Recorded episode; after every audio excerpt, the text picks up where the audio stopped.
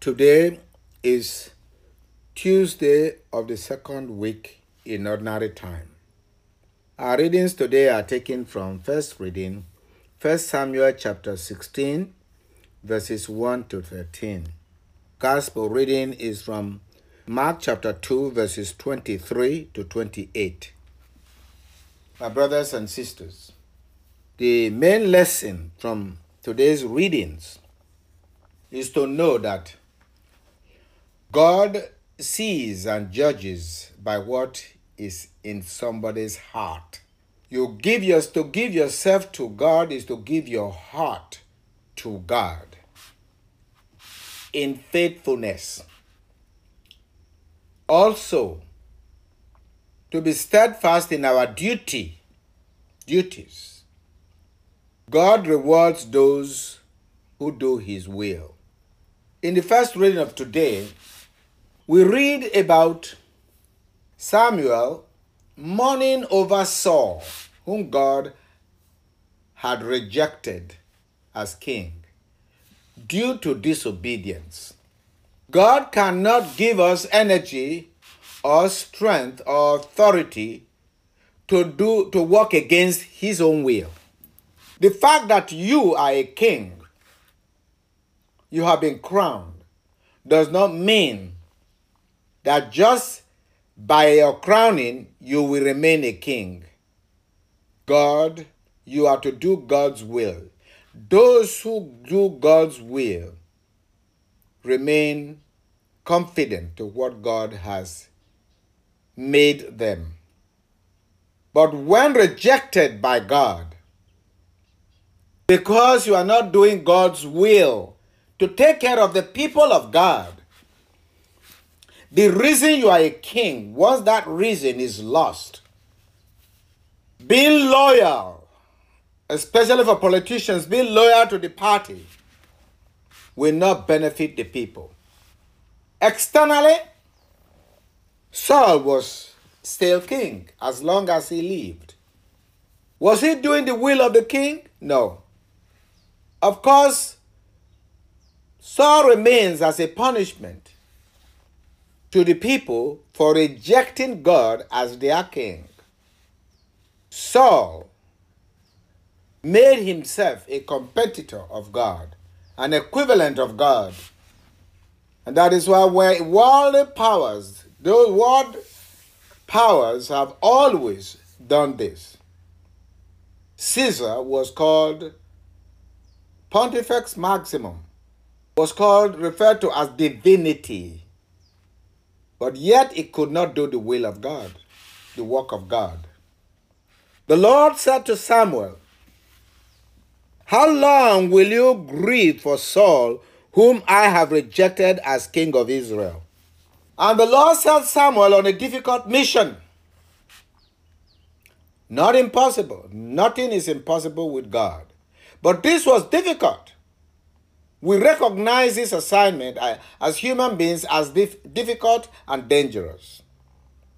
For God was telling Samuel, Go and anoint someone else. I'm sending you to Jesse of Bethlehem, for I have chosen my king from among his sons. Samuel recognized the danger of this work, but did not refuse to go.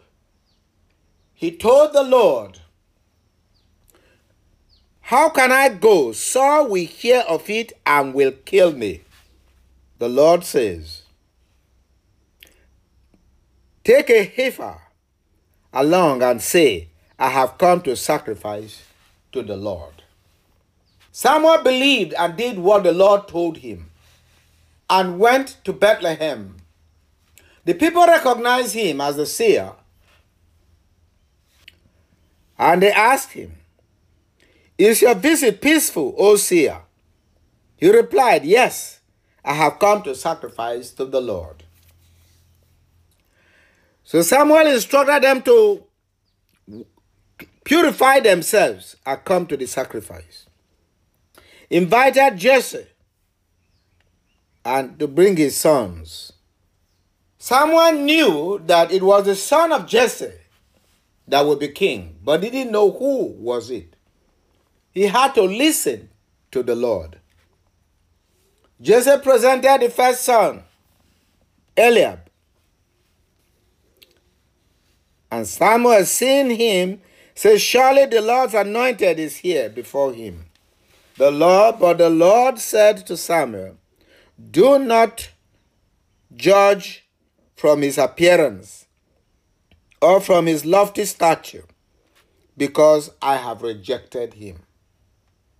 Not as man sees does God see, but God will always have the last say. Because the Lord looks into the heart, not the appearance. Jesse presented his the seven sons he purified and brought to the sacrifice. And the Lord did not choose any of them. This baffled Samuel because seven is the completion number.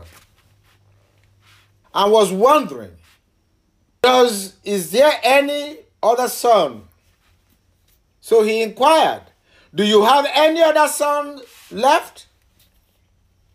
And he said yes the last one who was out tending the sheep. Saul was rejected because he was tending himself and not the sheep. He was doing his will and not the will of God. Those who seek the will of God will find a way. David was out in the field taking tending the flock.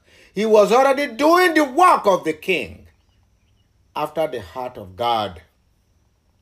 God sees the heart and not appearance. And that is why, even in politics, loyalty is always dangerous. God has called each of us to fidelity, to faithfulness. Each of us relates to God. We must seek God in our actions, for God will always win. One with God is majority. When we hear that majority carries the vote, one person with God is majority. God is the law to be kept. Is the law by himself, by himself. In today's gospel, we saw how the people of Israel reacted and operated the law different from God, from the will of God. Jesus is the way, the truth, and the life. Jesus is the Word of God. His disciples were passing through cornfield and they were hungry. They could see food. They needed to eat in order to do God's will. And so they proceeded to eat. But according to the law, they were not to prepare food on the Sabbath day. So the Jews objected, and Christ corrected them and said, The chosen one of God, God will provide what he wills for that person. Do you remember it was written, where it was written? How David ate the bread of offering that only the priest could eat and told them, the law is made for man and not man for the law. One with God is majority. God is always right. He is the creator and sustainer of the world. He looks at the heart. One who does the will of God is going to be protected and sustained by God. And Christ told us I'm the Lord of the Sabbath. I'm the Lord. I'm the fulfillment of the law and the prophets. He who follows me will have life. Obedience is better than sacrifice.